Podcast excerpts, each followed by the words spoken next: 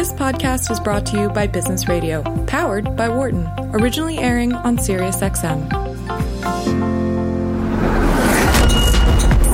I'm a card carrying Bayesian at this point. Ben Alamar, Director of Sports Analytics at ESPN. Sit next to Big Papi, be like, he's just one of us, man. That's kind of a big deal and shows you a lot about the randomness of sports. Rick Peterson, longtime pitching coach for the major leagues. This is Wharton Moneyball's post game podcast. This is Cade Massey, host of Wharton Moneyball, and you're listening to our podcast. We air live on Business Radio SiriusXM Channel 132 every Wednesday, 8 to 10 Eastern. Enjoy this week's show. This is uh, Wharton Moneyball. I'm Professor Adi Wyner, and we're here to talk sports and statistics in the studios of the Wharton School of Business here on Locust Walk. And I'm joined with Shane Jensen. Yeah. Who Hey. rode a bus in? He rode a bus, A yeah. Lazy bum, but whatever. You know, it's actually very quiet on the streets. Maybe because I came in early. It's summertime. A lot of the school buses, carpool stuff isn't going on. It's actually nice. Yeah. Philadelphia here.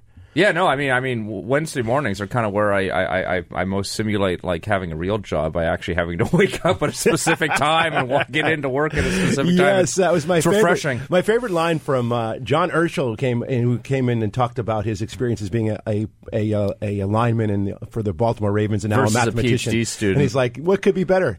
To be a mathematician, a university professor, because there's no, you know, generally there aren't too many early time commitments. But of Yeah, course no, I mean, I show. get that guy's that guy's sort of uh, s- you know, his his life experiences have spanned the spectrum of like regimented kind of structured Oh, my God. time versus unstructured, unstructured. time. It's Actually, it's pro- fascinating. It's, probably wonderful transferable skills. But this is a, a, sh- a show which we talk about statistics and sports and all that leisure time, Shane.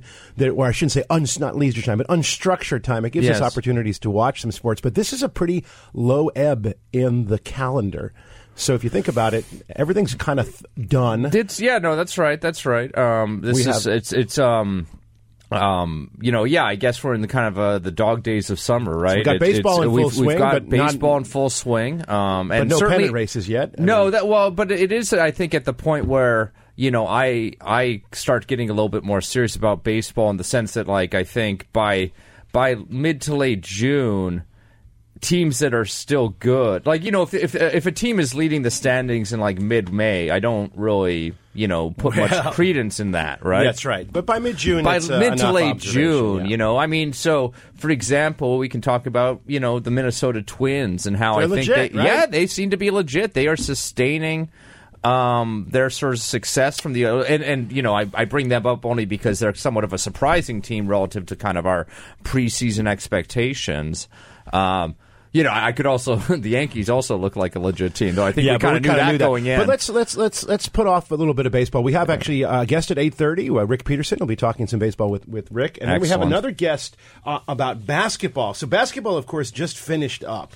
Which we do know, uh, Yeah. but Ian Levy from uh, from Nylon Calculus, he's going to come on and he's going to talk about uh, everything going on in basketball. Of course, the season it should be an ended incredibly interesting offseason. but we have all this free agency, and in basketball, I think it probably is the big free agency is the biggest driver of what happens next year, unlike any other sport. So we've got basketball, we've got baseball, but right now, and I think first up on the docket is a sport that comes around in America not all that frequently. It's uh, soccer, and right now we're talking about the Women's World Cup, World Cup, which is exciting. The United States is actually good at this, unlike They are the- very good at the, it, the, as uh, men's soccer. May- maybe even the best in the world. So they are the, they are currently the favorites to win the tournament. They have to get through France, which is the home and the and the, the Mm-hmm. Yeah. principal contender. Um, obviously, it's soccer, a lot of randomness. We saw them play Spain this past week to advance. And listen, I'm no uh, soccer aficionado, but they didn't score from the field at all. They scored on two penalties. Yeah. And this, I don't know what this necessarily means, but let's reflect on this for a moment because one of the things that's, that uh, we think about in soccer is, well, how do you score? What what what what Yeah. determines a team's power? I mean, if you think about it, how do we actually measure analytically the value of a team? Um, I know that 538 is a little bit higher on France than the rest of the market is. Um, how do they come up with these judgments? What does one do to measure the value No, of and, a I- soccer and I, I think it is sort of. Uh, I think soccer is kind of. It's fascinating this way. I mean, I think it's it's. Uh, I think its closest analogy among the kind of big sports in America is probably hockey in the sense that you have. Um, a low enough scoring kind of the scoring events are rare enough that even teams that kind of you know have maybe you know a pretty obvious ability gap between them, you They won't can be. necessarily translate into outcome because you know you're talking about kind of you're you're, you're essentially you've got a a good team has a you know the best team in the world has a slightly higher probability of scoring a goal than the second, third, fourth best team in the world. But I mean, for that to actually manifest in the outcome of a game, you know, it's it's, It's not, randomness. There's So- a lot of randomness So there. let's just talk about the, the fact that the game was won on essentially two penalty kicks. Yeah. Now it sounds to an un. I mean, that does sound like a a pretty average soccer game to me. It, it does, but let's reflect on what that actually means. So, in soccer, a penalty is earned in some sense because it's an act of desperation by the defense. Mm-hmm. So, and I think it, and we can kind of analogize that to football a little bit. An open defender, there comes a pass. What do you do? Yeah, you no, have that's no right. choice And I mean, hope. it's you know, we we we we think of uh, we think of kind of penalty kick penalty kick goals as somewhat a little bit less earned yeah, mhm. um, than than you know kind of On you the know field. on the field goals, but they are earned in the sense that yeah, I mean. You're not going to get a penalty kick unless you're applying some pretty, uh, f- uh, you know, fierce offensive pressure, right? So, I mean, it, it is an indication that, you know, if, if they got two penalty kick uh, penalty kicks awarded to them, that they were obviously, yeah, they, as you sort of said, they were pushing uh, Spain kind of to, to desperate desperate times within within their actual but it does it does zone. it does make me wonder a little bit about the importance of I guess earning these penalties. Yeah. If you think about it, uh, think about the sports where penalties are are a complicated interaction between the referee and Yeah. the player. So in soccer, there's this classic, of course, this sort of flopping that they do. Yeah. What's the term for it? When Yeah. they just sort of fall down and grab their legs, Right. and and then of course we've seen it in we see it in in football to a certain degree. Not so much that the play, that the players are faking it, but it's very hard for the on field referees to observe it. We had that we've seen yeah, no, and I, well, I mean, I, I think both sports are kind of, um, you know, that that are are can can uh, a game can, if especially a very close uh, game, can turn on a penalty. Basically, That's you right. know, it, it, can really have a key determinant in the game. Well, it's, Um, particularly in sports where like nothing else is really happening all the rest of the game. So it's a zero Yeah. zero except for the penalties, and sometimes this is gigantic. So let me let me turn that and be more specific on an analytical question. There's a a uh, lots of uh, of articles and, and information. Particularly, there's a book by Toby Moskowitz, um, Scorecasting, I think, and they make the case that the home field advantage is primarily due to the referee bias. Interesting. and and let's think about the two sports where the well, there's three sports where the home field is advantage is the highest. I can I guess soccer is one where home Yeah. field is large.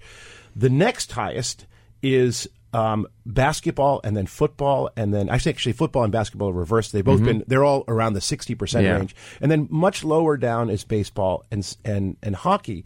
And if you think about it. Particularly what we saw with with on the field in soccer, we've seen it in the, Yeah. in uh, on the pitch in soccer, in the field with on the with football, and we see it in basketball too. With it's almost like James Harden has made a made a science out of out of earning extra points by Yeah. by by kind of falling in a certain way to to earn uh, free yeah, throws. and I mean So- basketball. I think basketball is, a, you know, basketball kind of deserves a special kind of distinction from sort of soccer and football. I think in this respect, in, in the sense that basketball, it's it's. I, I mean, it can happen, but it's rare that like a single call by a referee Right. completely changes the uh, you know the winner of the game. Um, but the, there's so many scoring events in basketball that the accumulation, like if there is any kind of referee bias, uh, you know, because of you know James Harden's you Right. know like amazing trickery or because of like just kind of the home crowd, etc., then that can really accumulate over the course of a game. Um, so it, it can it, it it can still very much influence the outcome of a game. It's just less a single event. Whereas you know a, a, blown call or non-call in football, or obviously a penalty kick awarded in, in soccer, completely changes the aspect of the game. That one event. That's right. And so I think in the context of uh, the role of the referee, one would argue that if the if the hypothesis is correct that the referees Yeah. are a dominating factor for home field advantage, we would see it dominate in sports like football and soccer, where those one calls can make gigantic Yeah. amounts of difference. And then, of course, much smaller in say hockey and in baseball. On the other hand, now that we have actually much better data, you do see athletes are playing much better at home. They just play better. Every aspect of their play is better. And now that we can measure it, you can sort of see how they do that. Yeah, and, and I mean, I think the be- better data, better analytics will kind of help us. I mean, we kind of you started out this discussion a little bit with this sort of like this specific U.S. Uh, Spain game, and the fact that you know we, you know, we don't necessarily know from the a proper attribution of kind of like the scoring, how legitimate the scoring opportunity was on those penalty kicks is something we can all kind of discuss anecdotally now. But analytics will, you know, more advanced Right. analytics that are actually tracking the players can give us a little bit more insight, in, or you know, the future version of these can give us a little bit more insight into, you know, how much of a scoring opportunity, like you know, was that penalty w- when that penalty kick was awarded, was that really going to be a goal anyway? Right, but think about how devastating home field advantage is if the referees are inclined to favor the home team. And maybe, I mean, and the, the claim, of course, is they do this without without co- you know consciousness bias. It's, Yeah. it's it's subconscious. Imagine you know a, a player's about to score and you and you you interfere in a way that's illegal that should be called a penalty and the Yeah. and the refs don't call it. Yeah. The whole game can turn around Yeah. on these factors. Imagine hitting a home run that's not actually a home run, for example. Yeah, like it, like in a playoff game. Yeah. we've seen that. Um, and but those things are are actually. So I know you're a very personally you're a big fan of introducing technology to to make the game take the game out of the yeah, no, I mean, I think it, it can go. You know, I, I I am a fan of kind of trying to get the call quote unquote right and as as, as objectively as possible, um, and using technology for that.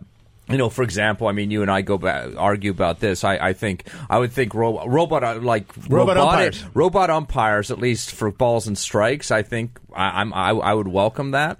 Um, I think it can. I, I I think there's a limit even in my mind of, of how far that can go. Like I'm really intrigued slash fearful of some of the kind of rule changes going into the NFL next season, like the fact that pass interference is now reviewable. And you're Um, fearful because of the slowdown of the game, the Oh, abuse but- of the technology. Well, yeah, no, the- I, I think it'll be more you? like you know, depending on kind of how that it actually is implemented. I think it could. It could certainly slow down the pace of the game. But I mean, football's already kind of a slow Right. game anyway. I think I'm just worried that like basically every single, you know, it's kind of like I, I kind of holding and pass interference or something that you know, if you slow down the tape enough, are occurring on essentially every, Every single play, and then this is And absurd, so yeah.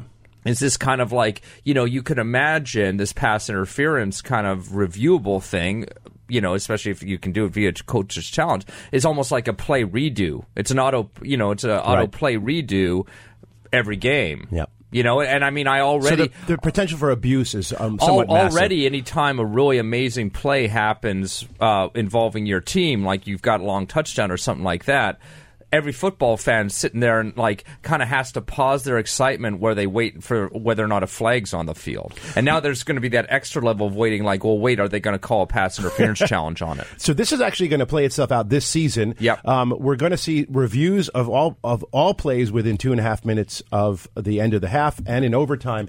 Um, and obviously the coaches will have a challenge. If you're interested in joining our conversation, we're here at Wharton Moneyball talking statistics and sports. You can call us at one eight four four nine four two seven eight six six. That's eight four four Wharton. Or you could email us at businessradio at SiriusXM, and you can weigh in on whether you think this is reasonable um, and or we're going to be in big trouble. I want to actually Yeah. return a little bit to the baseball question. Yeah, I- I wanna of talk a little bit more about the umpires, about the robot umpires. I'm going, to, I'm to tell you a little bit about a deep dive I did into data. Okay. Um, I went and, I went and grabbed a lot of the war data from Fangraphs, and I just tried to make some sense out of it.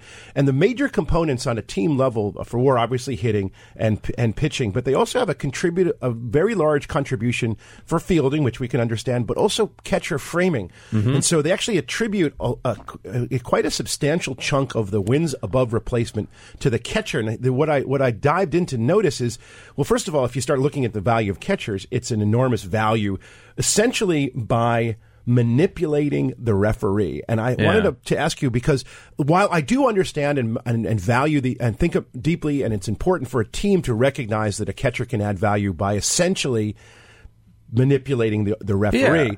On the other hand, do you think it's fair and, and it's something that we should talk about as the, the is the greatest catcher the greatest catcher because the catcher was able to frame pitches better and, and trick umpires into more strikes?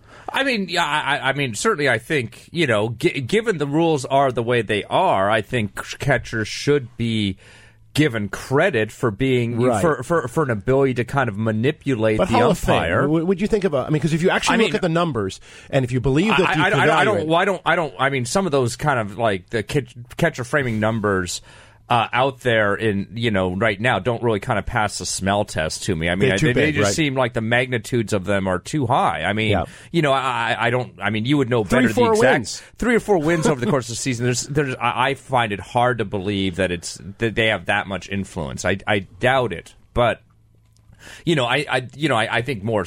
I think both of us believe that there are more subtle, like catcher framing effects, and I, I certainly believe that catchers should be given credit for however much they can manipulate the umpire. I just, you know, if you're asking me, you know, in some kind of ideal future, would that not be an, It's would not that not be a, an element of the umpires. game? I would say, yeah. I mean, remove that as an element of a game. It's kind of weird, you know. Well, it's see, sort of like I guess it's. I I have a kind of an, an, a more ambivalent feeling. Yeah. My feel, my feeling is I'm generally against the robot umpires only because I'm a conservative when it comes to baseball, and I understand that they would do a better job than our current umpires. On the other hand, I, I, I do, and I do, of course, I actually recognize that the the, the pet catcher pitch framing is real. Yeah. How um, predictable it is in the future, I think, is a much harder question. But it certainly has happens in the past. Um, there And- are and when, umpires. you, when you did a deep dive in the number, I mean, were there certain catchers that Oh, kind yeah. of consistently were good Sure, at but I wa- I was doing it on a team level, Yeah. and um, and but it's obviously you typically have one catcher during the season, and yeah, it was absolutely the case. And, and Yankees have, have have generally in the last five six years always have had a catcher who was good at this. Yeah. Um, and and they and I've I watched a game where I really felt that that Romine was was practically stealing a, a, a save for the Yankees. Yeah. Sanchez is not nearly as good as it as Romine, but and as a lot of other other pitchers, I mean catchers. But my kind of view about it is that it's it's a very odd thing to think of a player as having having being a great player by doing something that is essentially manipulating. A referee. Yeah. And would we think of? I mean, is Harden in basketball? Yeah. Do we think of him as manipulating a referee? Yeah, And is- or I mean, uh, you know, I mean, because you know, you don't have to talk to many hockey fans to convince them that Crosby's not just good at scoring goals, but also good at like drawing penalties. drawing penalties, right? you know, and and uh, Wayne Gretzky actually before him was also very good at that. So no, I mean, I mean, I think every sport kind of has this sort of version of things. You know, I think that you know that you know not only are they very good players, but somehow they they are you know students of the game enough or whatever that they can kind of you know they, they manipulate at the boundary of the rules. That's right. That's right. And You I know? just I, I, I have a some, somewhat of a queasy feeling to imagine that we should be deciding all time great status. And when it comes to catchers, because if you believe in the framing status and, and feel it's measurable, and it's really only measurable the last 10, 12 years. Yeah. But on the other hand, there there are ways to kind of look at you know excess strikes. There's there's attempts to estimate it using just the just the uh, the historical data. That you would argue that a lot of the catcher's value, I mean, a really substantial part of a catcher's value Yeah. comes from their framing, and that's something that will I think will change in, in the future. And is a and I'm somewhat uncomfortable um, imagining that the greatest catchers ever were ones who could essentially trick the umpires. But let's get let's let's let's spend some time talking about baseball um, and and getting current right. So obviously you know the Yankees. Well, the Yankees, right? Are they There doing okay? They're doing okay. But one of the things that is happening in baseball league wide is another year of massive home runs. Yeah. Now, you'd be tempting to say, well, last year was a year of massive home runs. It was actually a little down from the previous year, but it was still massive, you know, all time highs territory. And this year, we're looking at 20% increases. We're on the pace for over 6,000 home runs. Um, it's an absurd number of home runs. And we're, we just saw a, a Yankees set not only a team record, but a major league record. They homered in 28, I think it's 28 straight games. And if you look at the Yankee lineup, you're obviously you look at that thing and you go, holy cow. You got to be a little bit nervous as a, as a Red Sox just a little bit.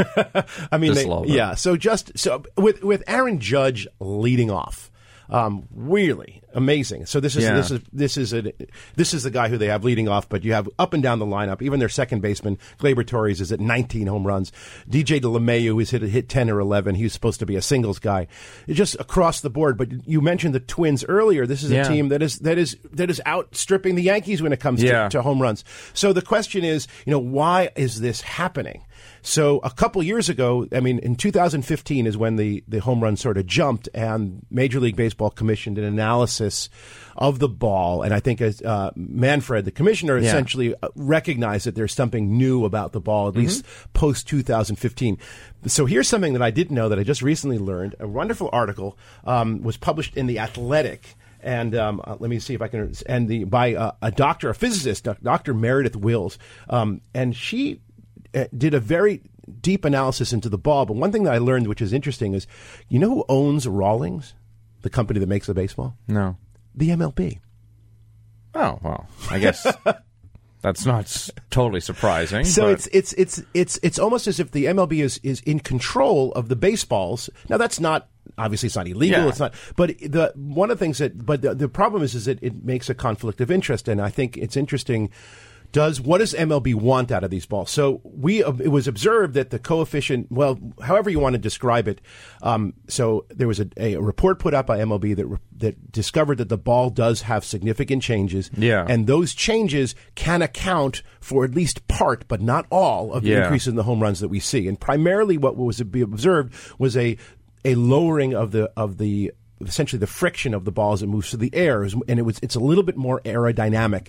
I think just a- to the seams, I, I guess. think possibly due Yeah. to the th- seams. So Yeah. what Dr. Meredith Wills has done is she went and she actually looked at the balls again, and she discovered, and this article was in the Athletic, that there's actually three aspects of the ball today, the new ball compared to the previous years, that are extremely different, and those include the seams, which are lower, but also a smoother leather.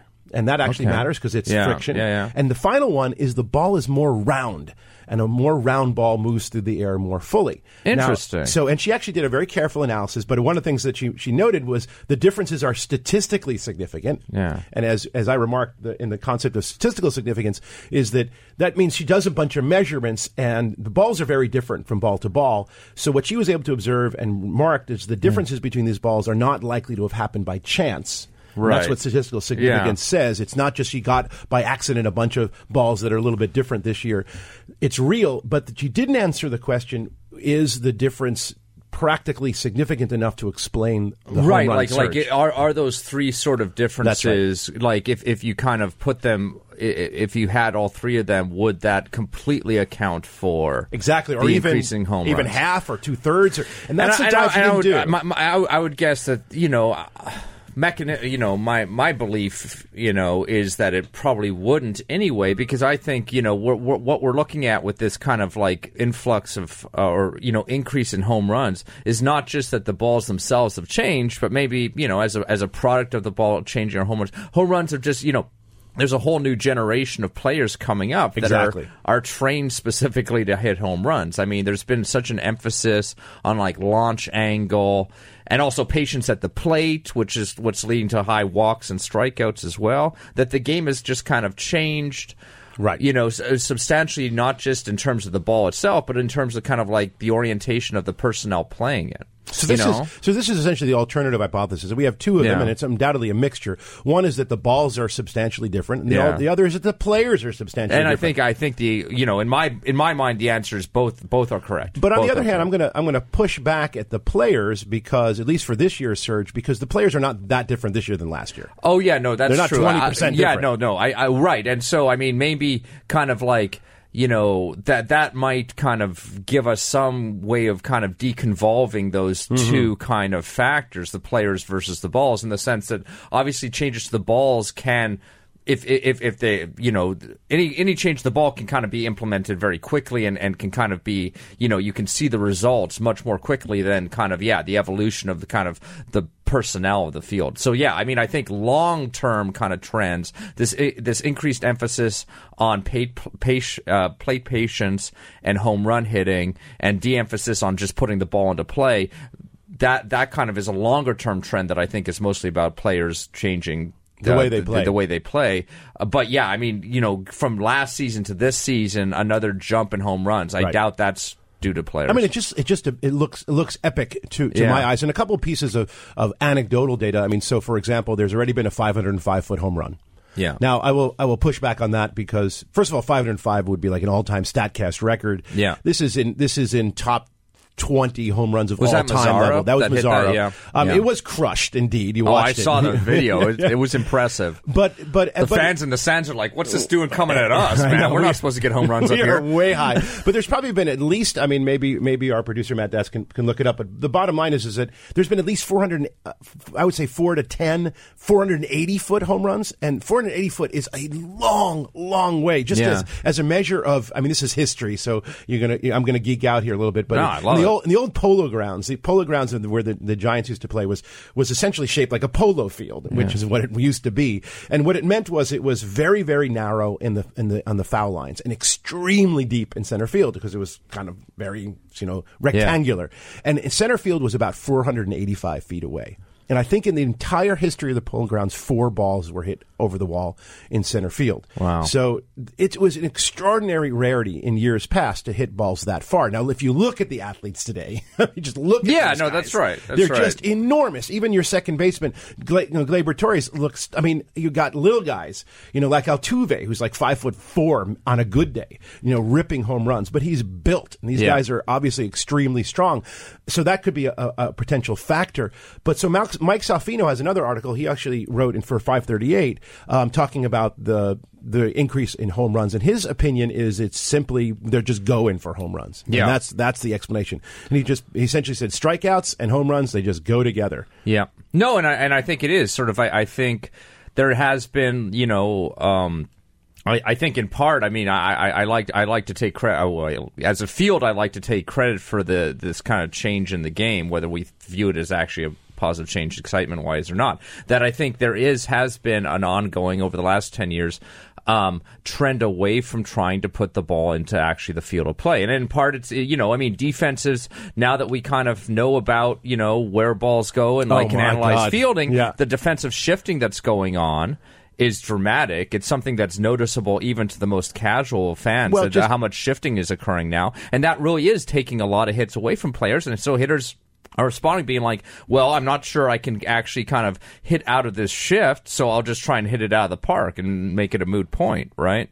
Um, and and so yeah, and I think that it certainly that increased plate patience that we're seeing come goes along with that because hitters are definitely waiting, you know, these long and during these long at bats for the one pitch they think they can launch out of the park, and that's going to lead to way more strikeouts as they wait a little bit too long, or walks as they you know wait and the And they're pitcher can't actually you know well, I think that's the, the, that, those are the two major sabermetric contributions to baseball. If you look, if I one of the questions I ask my students, and when we're studying sports analytics, or what is the biggest sabermetric or analytical contribution to each sport, and we can Yeah. kind maybe we'll finish our half hour by, by running this down.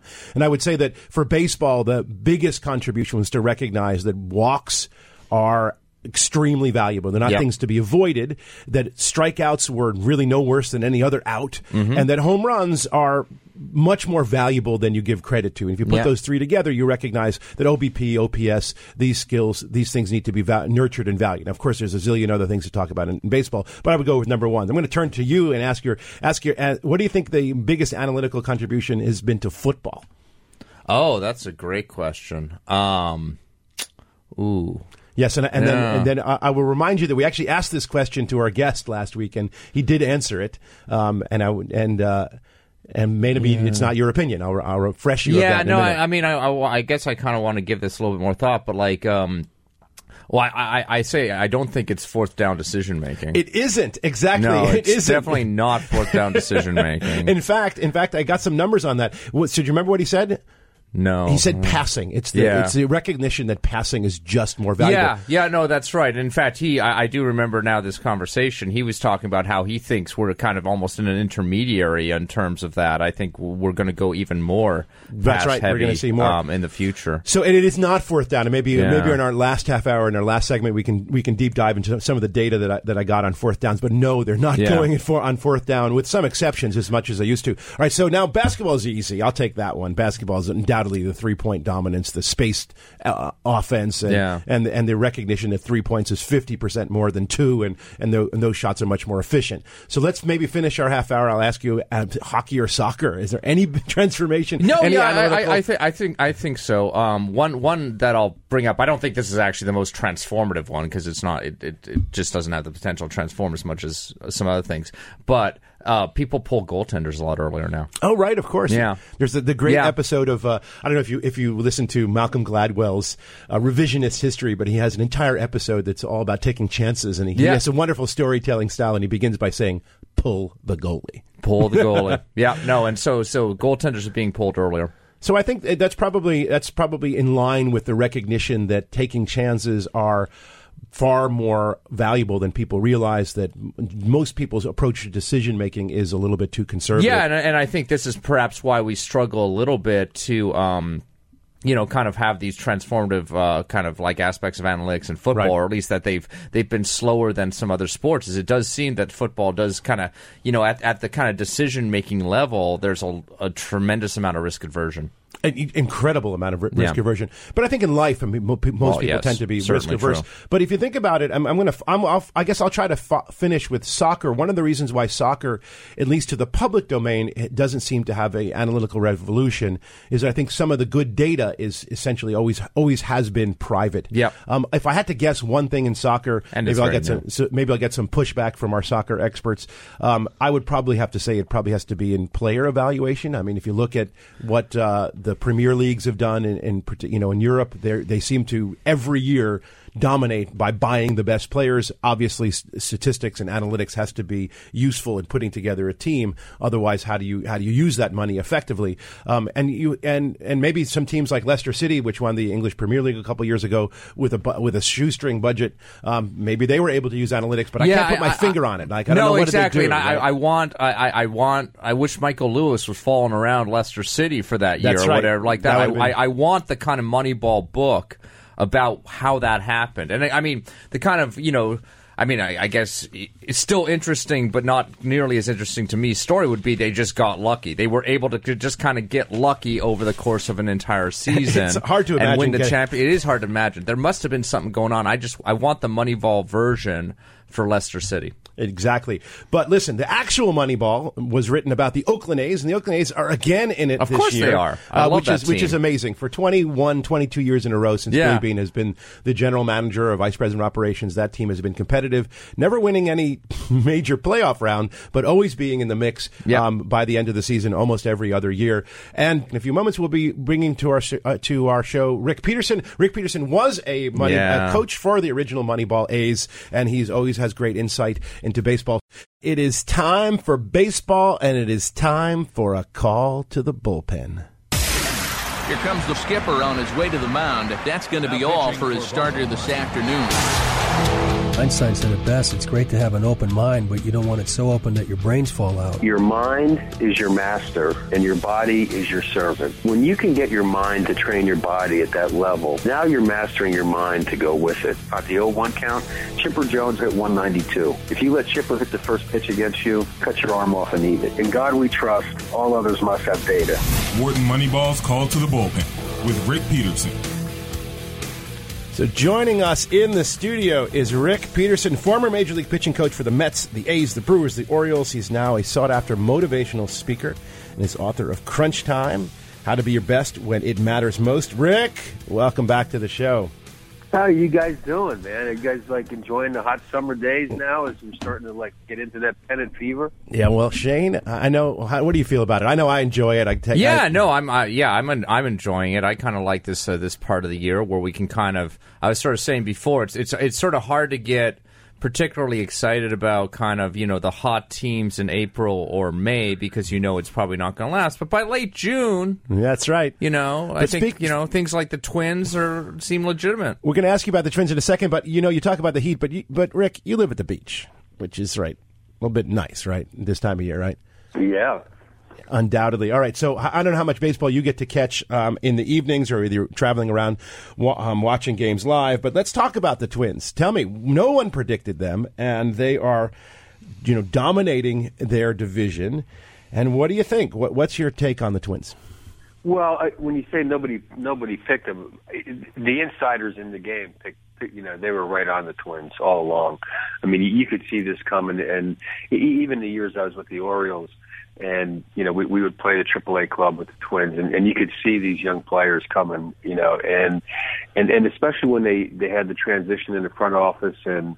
You know, now now when you look at it, they're a blend of Texas, they're a blend of Tampa, um, you know, they have some staff members that came over from Tampa because I think Tampa has really been the model of of of really the true Moneyball team. Yeah, You know, that, yeah. That, that that's really the low payroll that that seems to like somehow, you know, the little engine that that that could or or or maybe couldn't, but that almost does every year. So let me just jump in on that, Rick, because I know that Mm-hmm. fr- the the Tampa leads the majors, or at least at least anecdotally leads the majors in the size of their analytics staff. Maybe Mm-hmm. maybe passed by the Yankees, or, their- or to be in the same league as the Yankees is just remarkable. Where do the Twins lie in that? Uh, on that score, are they also heavy analytics? Do they? Are they? Are they? They or are. They are now. They are now. Big, yeah, they are now big time heavy analytics. I mean, you know, they're trying to follow follow that model of, you know, of Houston and Texas and Boston and the Yankees and so on down the line. I mean, I mean, all the teams are really jumping in right now. It's just the fact that some teams are further ahead than other teams because they they figured out they figured out how to use some of the like for for pitching, for example. Initially, when TrackMan came in, it was really an evaluation tool. It really it really wasn't a developmental tool. It was for the umpires, wasn't? it? I mean, we talked about this in our show before. It was really to help the umpires call strikes better. No.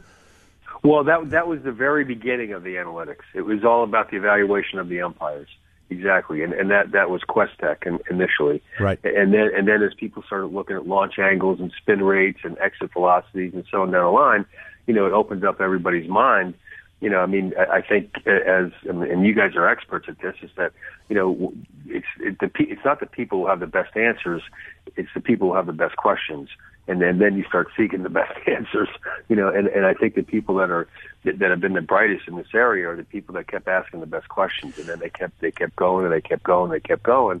And and now I think you you've come to a place.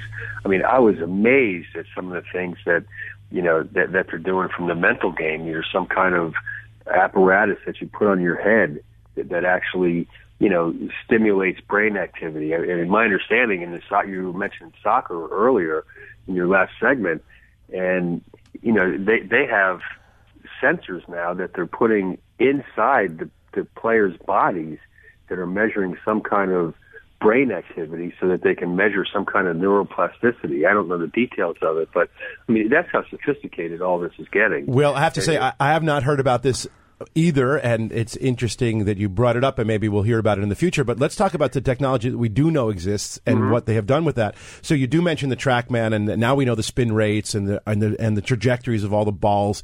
So I had the time. I spent some time reading the book, uh, "The Making of the MVP." This is Ben Lindbergh's book with Travis Sawchik.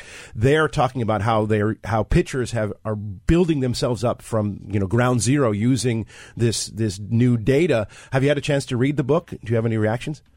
No, I have not had a chance to read the book. You know, I, I've heard about the book, and it's, it's a definitely it's a mu- it's a must read. I think you know as you move forward towards understanding how how you're using these technologies So- you know, m- most effectively. So let me ask you a question then. So there, there, there, are a couple of uh, pitchers who are who are, in some sense, described as being built. Like you know, Trevor Bauer is the is the is the is the guy who Yeah. sort of decides I'm going to create this pitch. I'm going to look at get feedback and I'm going to do it. But I would guess most pitchers are really not invested. So if you had to make a guess, what fraction of you know really major league pitchers are, are heavily invested in this TrackMan or this the data streams? The pitchers themselves, probably not many at all. It's it's it's more the it's more the front offices and, and the coaching staffs, and and I, and I think because of the analytic teams, you know, like Houston in particular, you know, their analytic team now has has got their coaches invested in it, so that they're starting to understand it and use it more as a developmental tool as opposed to just a just an evaluation tool.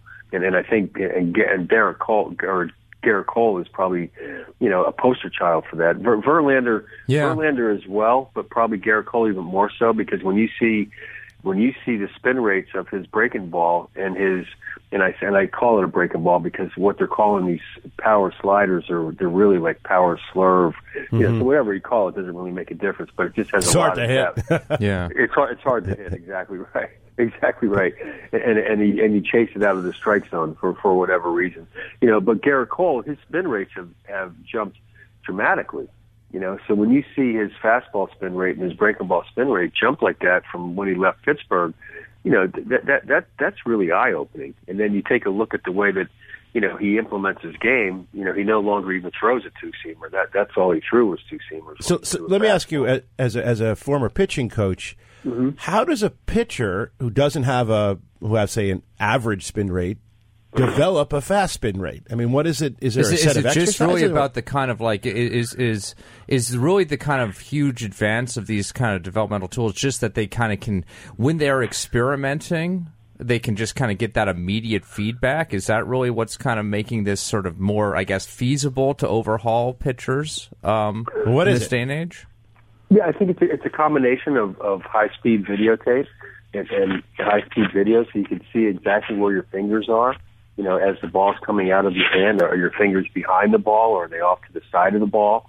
Um, I, I think the the implementation of you know different substances that that you can get a better feel for the ball. I mean, I think you heard you know earlier. I mean, it was a big story in New York that Noah Syndergaard totally lost his, his slider, and he, and he felt it was something to do with the texture of the ball. Is what he was complaining about. Well, actually, we mentioned this in our first half hour.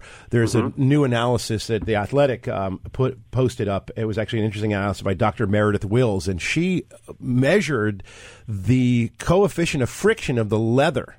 And actually, just by taking the, the ball, not the, not taking the leather off the ball, putting it on a on a platform and then tilting it until it slid down the started to slide down the hill.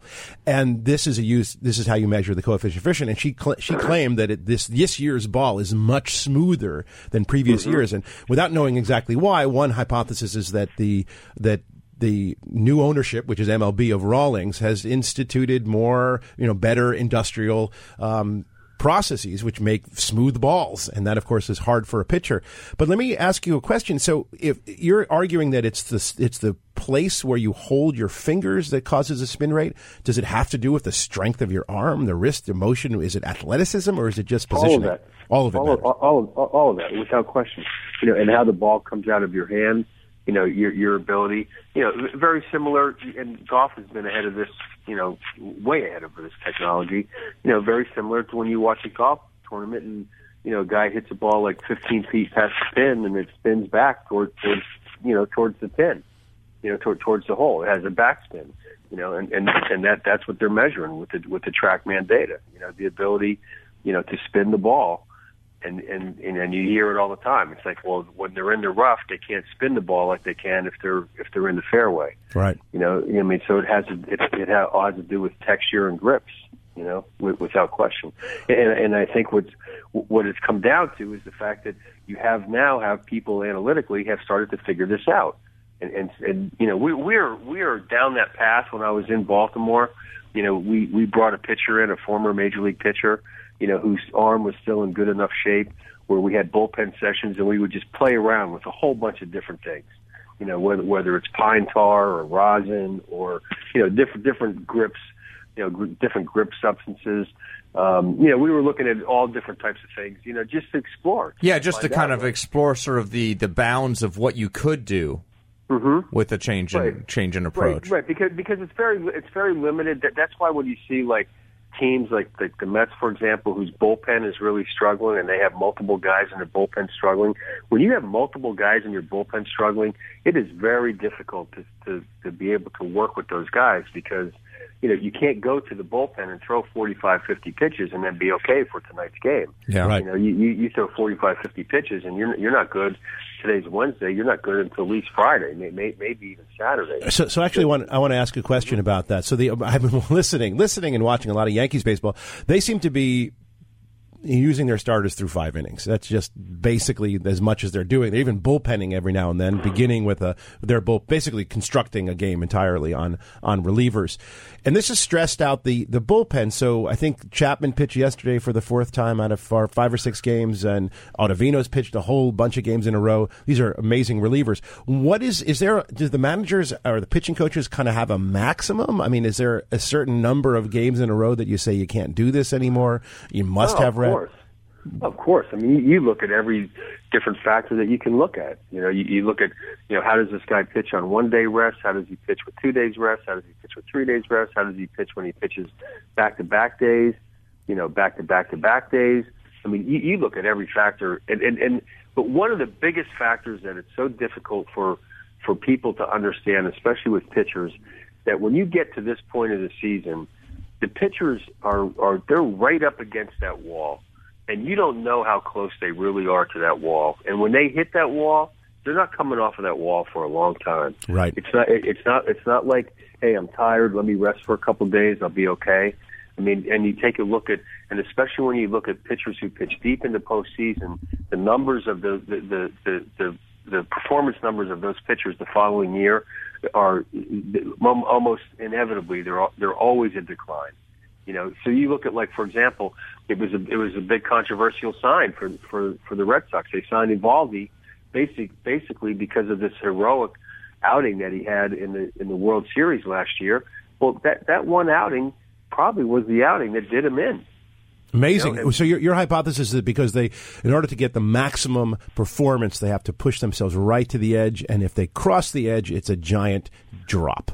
It's a it's a giant drop, you know, without question. I mean, you look at, I mean, e- everybody's talking about potential Bumgarner trade, but Bumgarner stuff is not ever anywhere close to what it was a couple of years ago, two three years ago. And it's You know, I interesting, mean- Rick, that you bring up the Red Sox uh, because they also. I mean, I was watching That's them Shane's quite closely team, by the. Uh, uh, near the start of the season, and they kind of, uh, they definitely had kind of a, a, a, I guess, an unconventional strategy or approach to spring training for their pitchers, where they didn't actually pitch their pitchers, and their starters, Eovaldi, Sale, etc., very off price in the in spring training, and then the regular season hit, and it seemed like the pitchers weren't kind of Ready? You know, they weren't ready, and and and so uh, I think Cora got a lot of flack, at least in the early season, for not pitching them more in spring training to get them ready for the regular season. But I think part of the motivation for that was just how much stress they were under in in, uh, in the playoffs last year.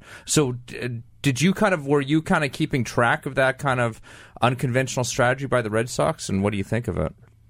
Well, I, I think I think they, they got exactly what they planned for. You know, they started the season and pitchers are still they're they're in spring training mode. Yeah.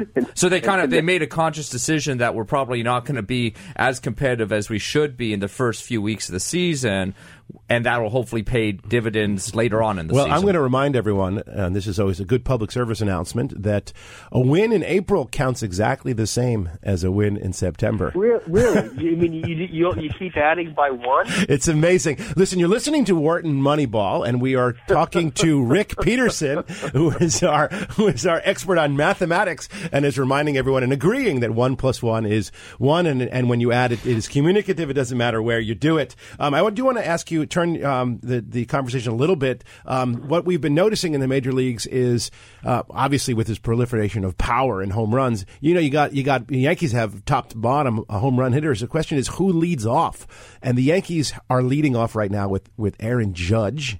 We've seen the Phillies lead off with Bryce Harper. What do you think about this strategy? How does it how does it affect the pitcher? And would you would you consider an alternate? There's no question about it. Here's one of the things, and I'm going to try to say this very quickly, but one of the things that we fell into, that we looked at, looked into when I was with the A's, I asked Paul DePodesta one day. I said, Paul, is there, and you and I have talked about this, you know, before off the show, Adi, about is, is there is there any um, is there any data that shows winning percentage for a team based on the opposing batters that the other team puts to home plate? In other words, the amount of batters they put to home plate. So to oversimplify, you want to score more. You want to score the teams that score the most runs. They send more people to home plate than anybody else. It- It's what it comes down to. They Not you know we call that not making outs. yeah, not not not making outs exactly. So what it came down to, what we found is how we how it related to how we use our bullpen. That this was back in the Moneyball days. It's changed now. That that if if you sent if the other opposing team sent 38 total batters to home to home plate, our winning percentage at 38 would be just over 60 percent, about 61, 62 percent. The 39th batter that comes to home plate back in those days, and it lasted for about 20 years, it, the, the winning percentage dropped by 20 percent. It, it dropped just Wow. to 40 to 40 percent, and and that was the that the 39th batter coming to home plate when I was with the A's. That was A Rod coming to home plate for the for the fifth time. The three hole hitter, the number three hole hitter in the lineup, coming to home plate for the fifth time. So if we played Texas 19 times and he comes to plate 19 more times, look at what A Rod does in 19 at bats. yeah. And so you didn't hear any any any of the analysts talk about this, the, the TV analysts. That's why what you've seen in the last five years is that the, the three hole hitter has now been hitting second. Trout hit second, Judge hit second, and now now that you're looking at it, they're starting to say like, well, wait a second, you know, if we can get him up, you know, how many more bats in, in 162 games would Judge have if he let off as opposed to hitting second? You know, if he comes up another 25 more times in the course of a year, you know, would you take those 25 at bats? And then can you can you construct the back end of your lineup? You know, this was the whole concept of the opener. The opener was is the fact that if we can get somebody to take us through the through the middle of the lineup for the first time, you know, as a reliever, now now we can bring our starter in to face like say the fifth hitter or the sixth hitter. Exactly. And that and then now he's going to get he he's got a better chance to get 18 outs than he does if he starts the game. You know, I mean, that's the whole concept of the opener. Right. So You it's know, really and really interesting because the trade-off here, of course, is that you're trading off kind of you know with your best hitters the chance of getting them to the plate more often. With if they're kind of early in the order versus getting them to the plate when there's potentially men on base, which would only happen if they were later in the lineup. Right, exactly. And the Yankees, because their lineup is so deep, Yeah, they don't have to worry about yeah, that. Yeah, when you look at the back end of their lineup, that that's like almost the middle of the lineup for other teams, you know, to, to a degree.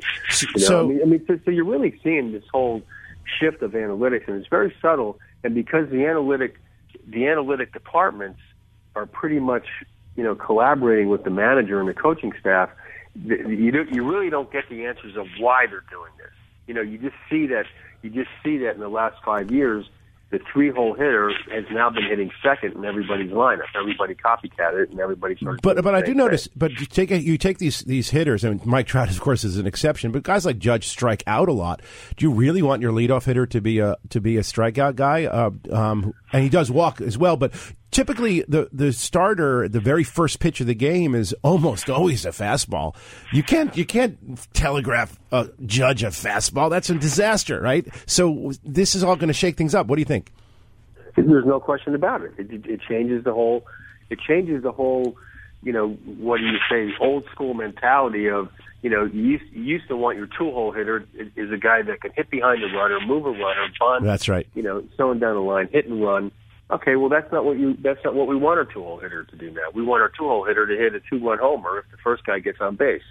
You know, and you know, so so it comes down to you know, especially when you take a look at the Yankees, as you as you mentioned, with this enormous power that they have, is that you know how how many times can they get their best power guys to home plate, which is gives them the best chance to score the most runs, which is what they're doing. Yep, they certainly have been doing it. I mean, it's absurd what the Yankees are doing with their home runs. And listen, we appreciate you joining us, Rick. It's been great to have you on our show, and we look forward to having you back again later in the summer. So thanks, Rick, for joining us. Always a pleasure, guys. Always right. a pleasure. Terrific. This has been the conclusion of our first hour of Wharton Moneyball. This is uh, Adi Wyner, professor of statistics at the Wharton School of Business, talking sports and statistics with my colleague and friend Shane Jensen. Um, he, of course, is wearing his Red Sox cap. Um, we're going to take a break from baseball for a half hour, and we're going to talk basketball. Basketball will be uh, at top of the hour with Ian Levy, and we hope you will join us after our break. You're listening to Wharton Moneyball on Business Radio.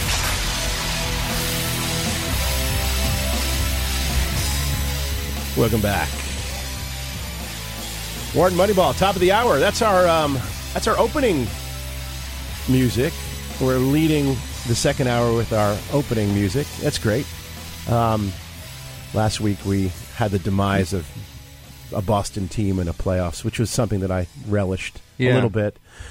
And You of course, that? we ended. We, yeah. So this year, this year was well. There's nothing going on right now. We're in the midst of a playoff race. Uh, the Red Sox, of course, are in it as usual. They will undoubtedly be in the playoffs. I think that's not undoubtedly, Undoubtedly. not undoubtedly, but I, I still think it's it's likely, more likely than not.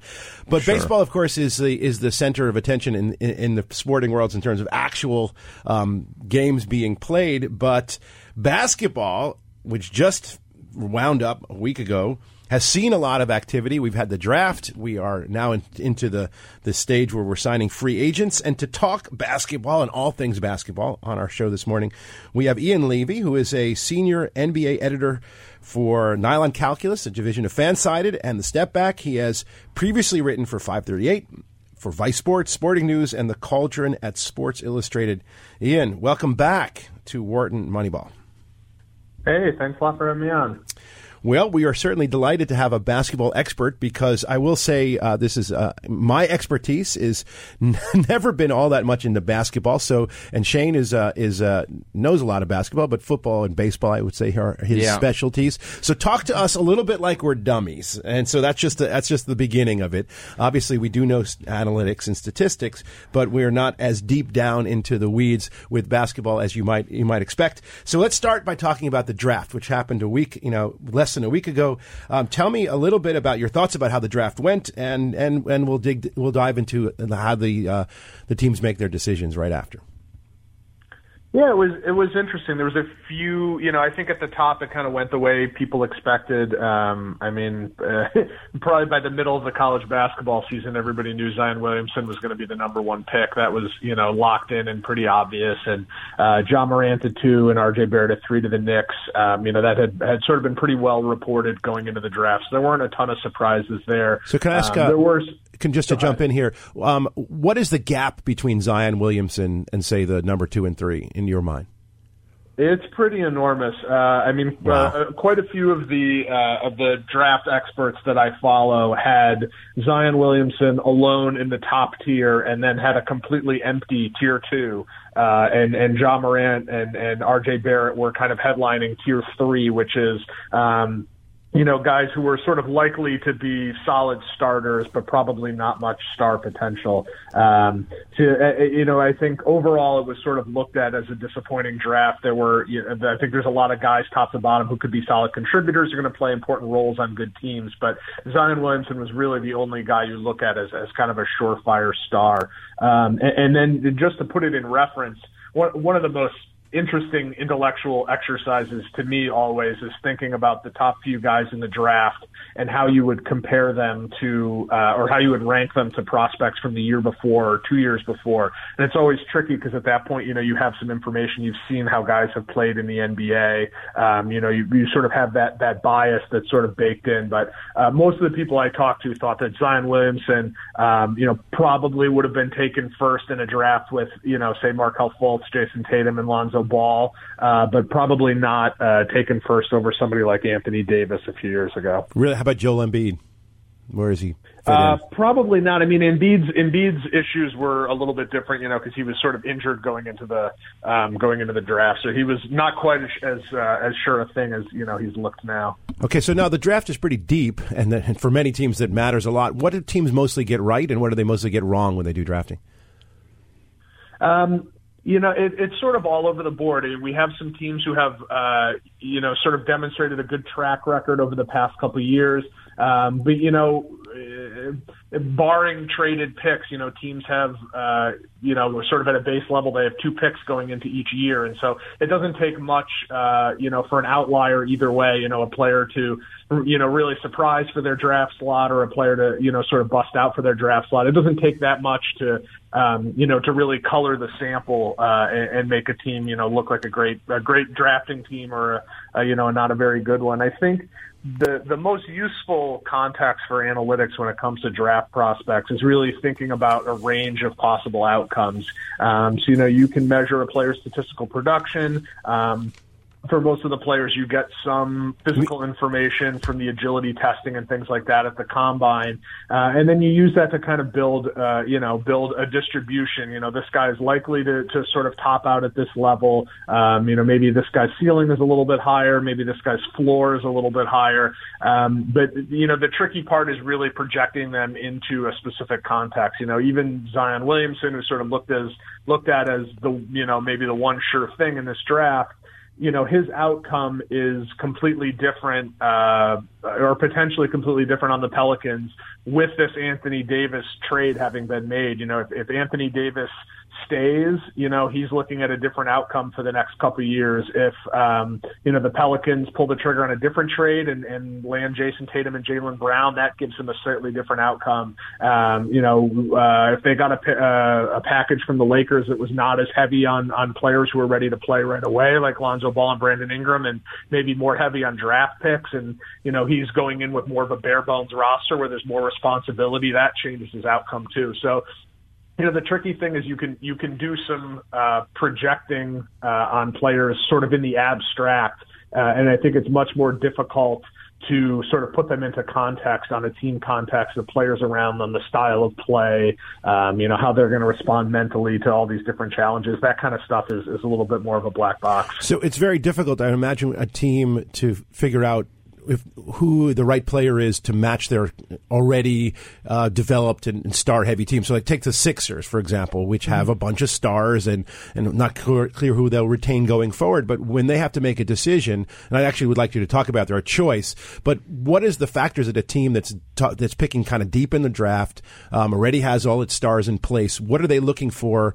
Uh, That would be different from a team that yeah, that- I- I- and I guess uh, just kind of to make it more specific, like how how much do you think teams uh, that don't have an obvious need are kind of balancing sort of like complementary kind of you know assets in, in, in drafted players versus just trying to grab the best player available when it when when their slot comes up.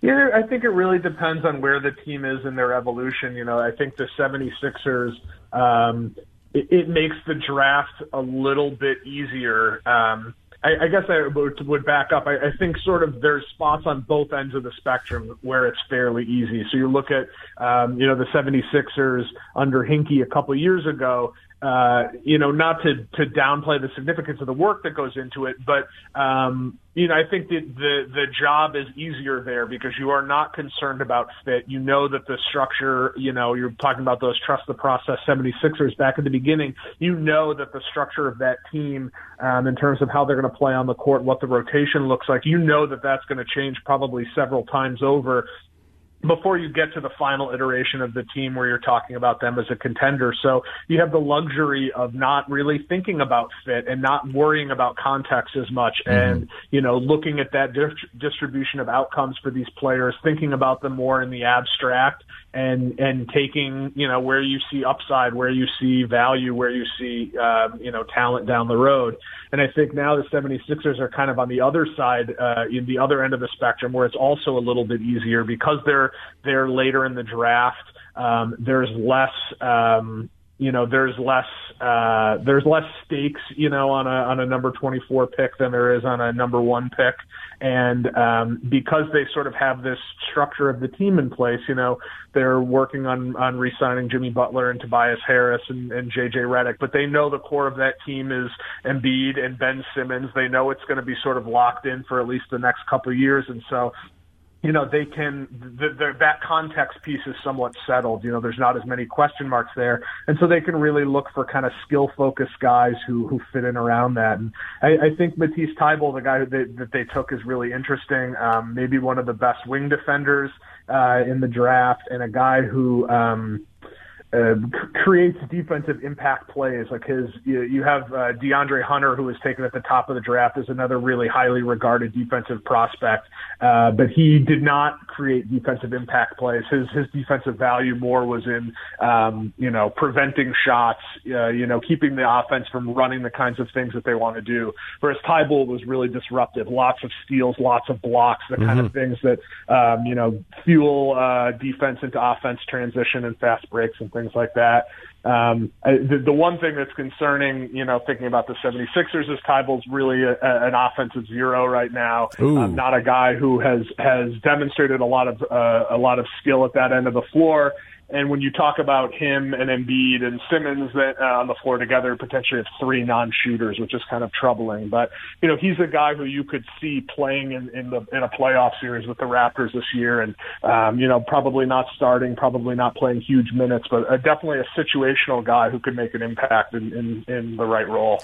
So one of the things that I'm very intrigued about basketball is the shift towards uh, younger players. These one and dones. They're 18, they're 19, 19 years old, and what that changes is it makes it look a little bit more like you know the old you know baseball where they draft the 17, 18 year olds, and then development is a huge part of the game.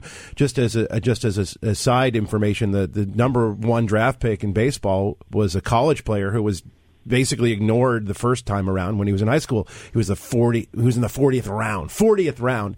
So a lot happens between ages 18 and ages of 22. How does the new basketball world deal with the 19 year old who is really on an age trajectory which is rather has a really steep derivative? And, and obviously, you just kind of have less observed information Yeah. on these individuals. We're going to see development from basketball, or we, what, what's going to change?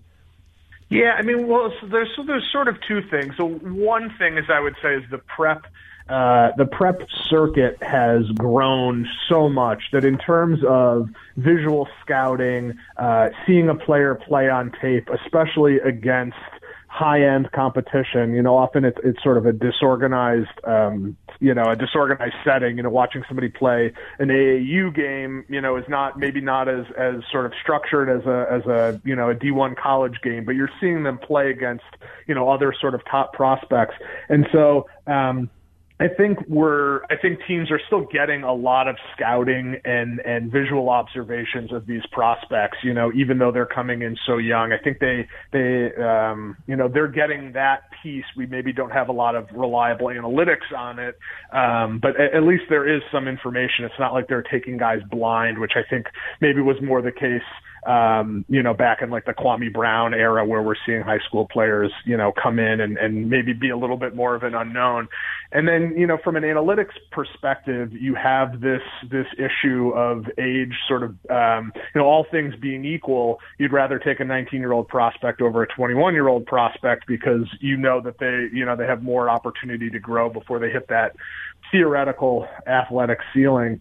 Um, and I think you're seeing the smart teams have invested more and more in their, uh, you know, their development systems, both with the parent club and with, you know, the growing G League system and, you know, the advent of two-way contracts where they can have players sort of intentionally, you know, really sliding back and forth between NBA teams and G League teams. And um, I think there's a lot more communication about, um, you know, coaching staff at G League uh, teams, making sure that they're running the kinds of things that the parent clubs is working with. And so I think you're you're seeing teams being willing to.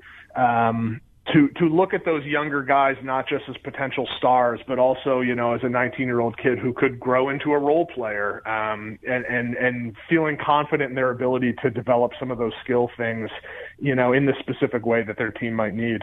You uh, you mentioned uh, that there's some teams that are really smart about this. Can you give a couple examples of teams? I know I, I was reading somewhere that Golden State certainly has a pretty heavy uh, investment in G League.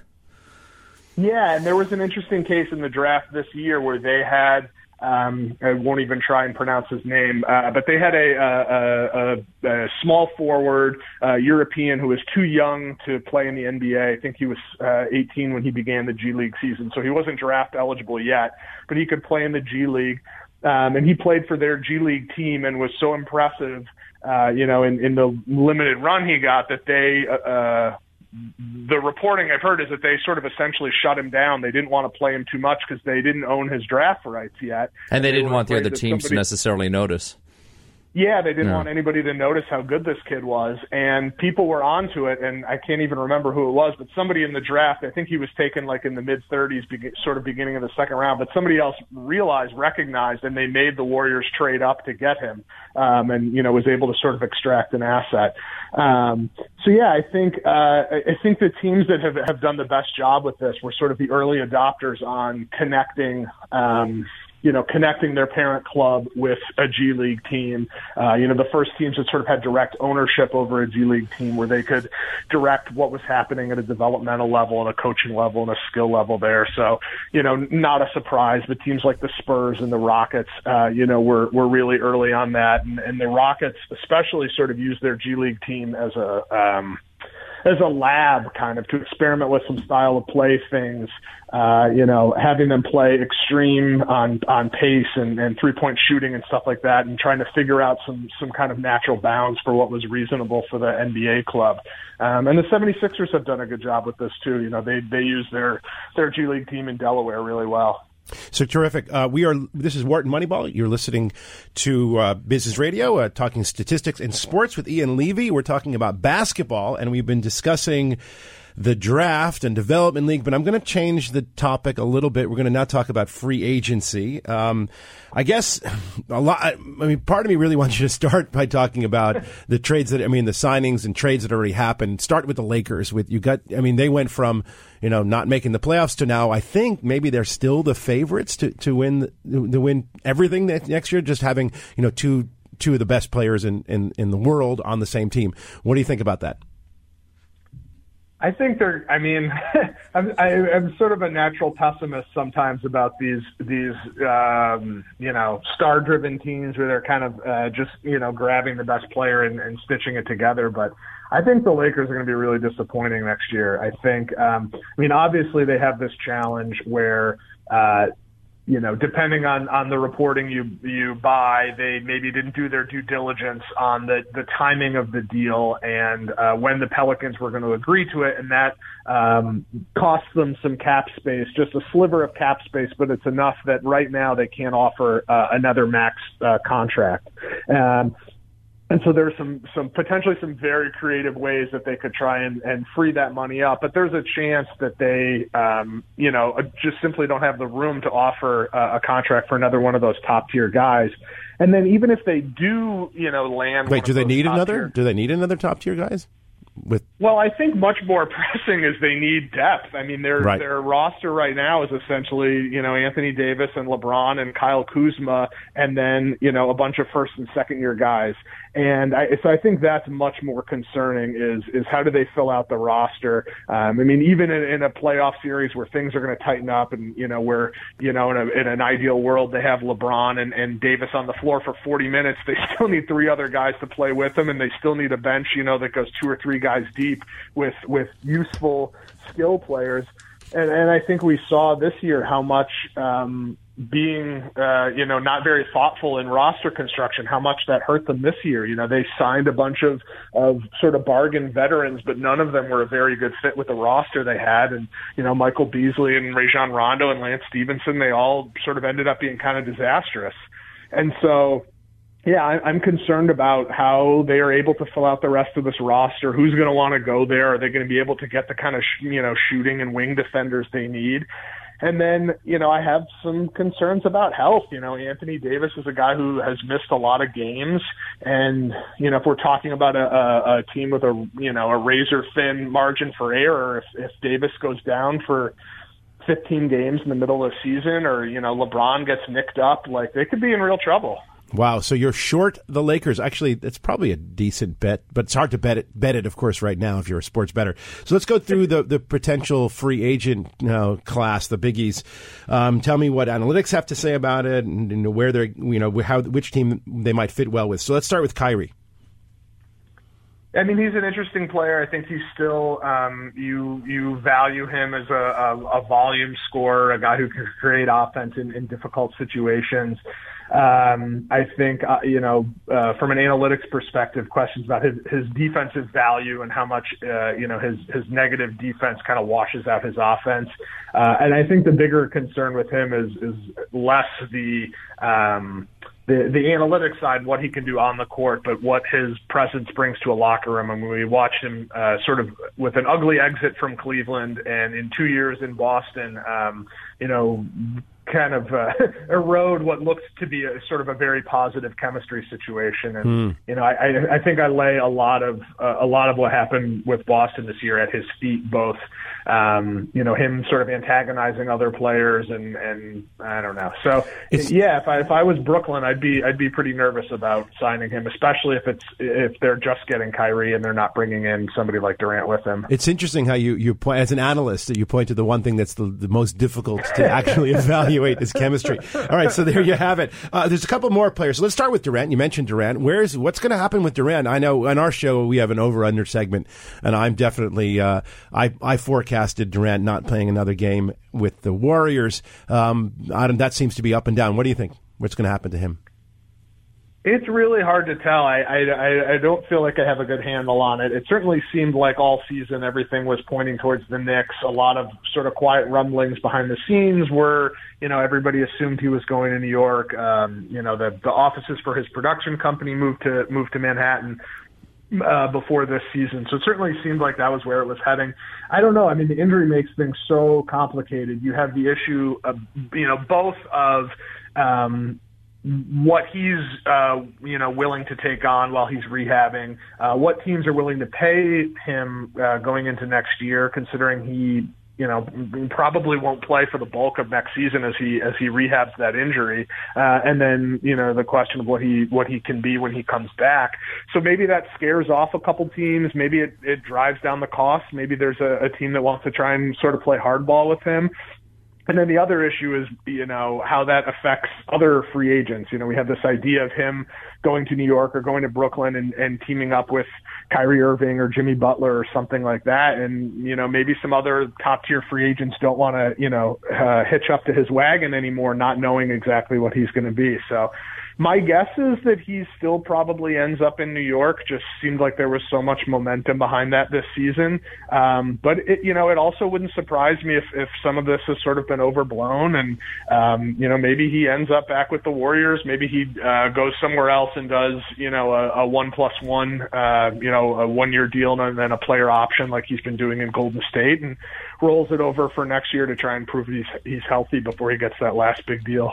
There's been a lot of kind of you know reports of, of, of kind of sort of sign and trade type possibilities. I think both for Durant and I think uh, maybe Jimmy Butler was another one that I saw uh, in in that category. What do you think of those kind of options in general? Do you think that they're particularly you know feasible, or is it just kind of wish casting on the part of fans don't want to lose their players? I think some of it's kind of is is kind of a, a silly optimism by fans. I mean I, I can see it from a uh, a player perspective. You know, encouraging your team to uh, your current team to work out a sign and trade if you want to leave.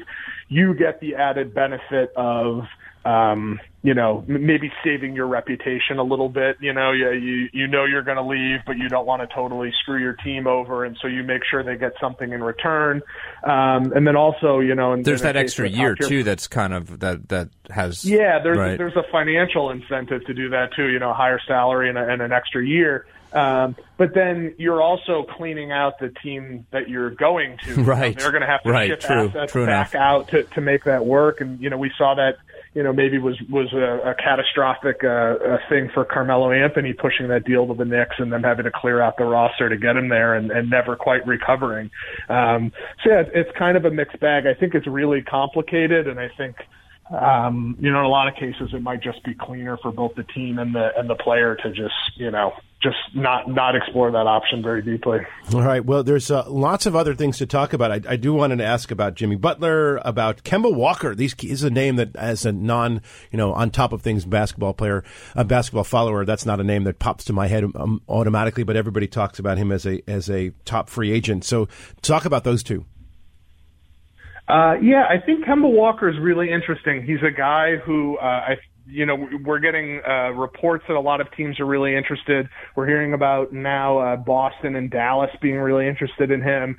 Um, and he, you know, he seems like a guy that that some of these good teams are are interested in adding, uh, as opposed to you know maybe a team like the Knicks, uh, who's who's sort of starting a bad team. You mean? And, and, yeah, bad team. So that Yeah. a nice, yeah, a nicer way of saying it. But I, I think Kemba is really interesting because he has been so successful in Charlotte, but he has also played in this primary ball handler role where he's had an enormous usage. He's been really, really efficient in that role.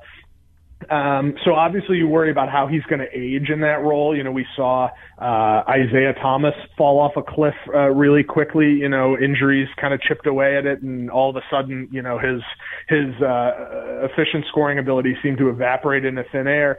And then the other piece with with Kemba is he's not really had to play uh, in a situation where he's sharing the ball with other effective ball handlers. And, you know, so if he ends up, let's say, on a team like Boston, um, you know, how much value does he have as an, in an off ball role? Uh, or, you know, with the Mavericks playing next to Luka Doncic, you know, on paper, it's like, well, he's a great shooter. You know, he could still work as a, as a secondary creator and all these other things. But, um, you know, if, if the, if the thing that makes him so special is high usage, high efficiency, um, you know, could you, could if you if that's what makes him special, and you're not going to ask him to do that thing, Then could what's you he- yeah. get could you get somebody to do the secondary role for less money? You know, if you're going to ask Kemba Walker to be, you know, C.J. McCollum or something like that, could you just get that role filled, you know, for for less money? So, how about Jimmy Butler? How important is he to the 76ers' continued success? I think he's he's really interesting to them. I think um, I think he's important in in part because of um, sort of attitude and intensity and aggressiveness and, and defensive ability. Um, all of those sorts of things. I think they they really showed themselves uh, to be important uh, during that playoff run. But um, you know his his shaky shooting is is an issue, especially if they're going to lose JJ Redick. Um, I I mean, they were often playing lineups with only one sort of real reliable three point threat. You know, it, it, Embiid happily takes three pointers. Butler will take three pointers, but I think you know most uh, most defenses would be happy to let them take those shots. And Mhm. So uh, I think the question for the 76ers is how do they um, how do they keep as much shooting as they can uh, on the floor? So yeah, I think Butler's the right play for them, but it's the, the it's it's going to make the construction of the rest of the roster really really important too. Okay, so one of the things that we as statisticians keep track of is the numbers of jobs and stat- statistically minded analysts that are going to different teams in different sports. And basketball has, uh, in the last couple of years, I think, has been leading the charge. Uh, baseball, of course, is always grabbing as many as they can. And now, now that there's rapid growth there, and football is finally, finally Yeah. starting to get on this bandwagon. But let me ask you a little bit about basketball. I mean, I know we know the Sixers has a gi- have a gigantic team of analysts. Some of them get written up in the newspaper.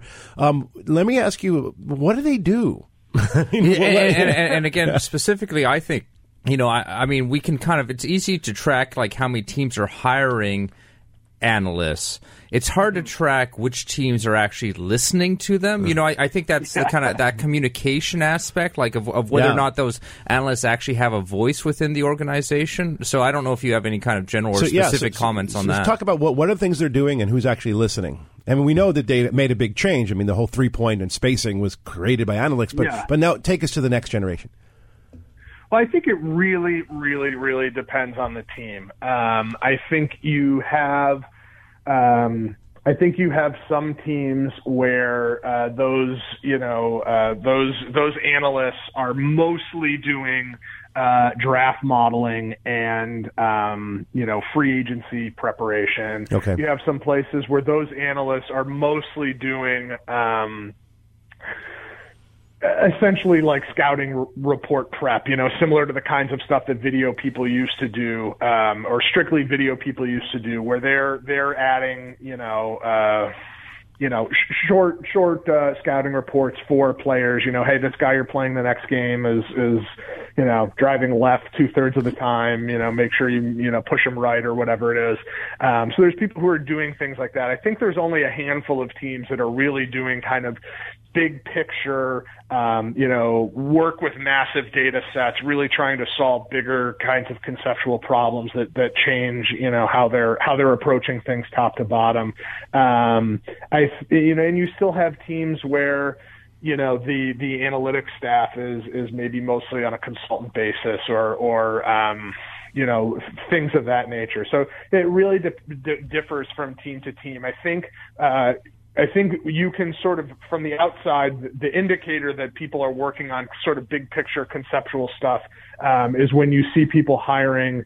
Um, when you see people hiring for tech specific jobs, when you pe- see people hiring coders, developers, front end developers, that kind of thing, that tells you that uh, people might be working with large scale data sets. They might be getting the raw tracking data from from Second Spectrum as opposed to, you know, just sort of the summary reports that are made available to every team. Mhm. And then they're working on developing their own algorithms to sort of pull out what they want from that, um, you know, from that raw data.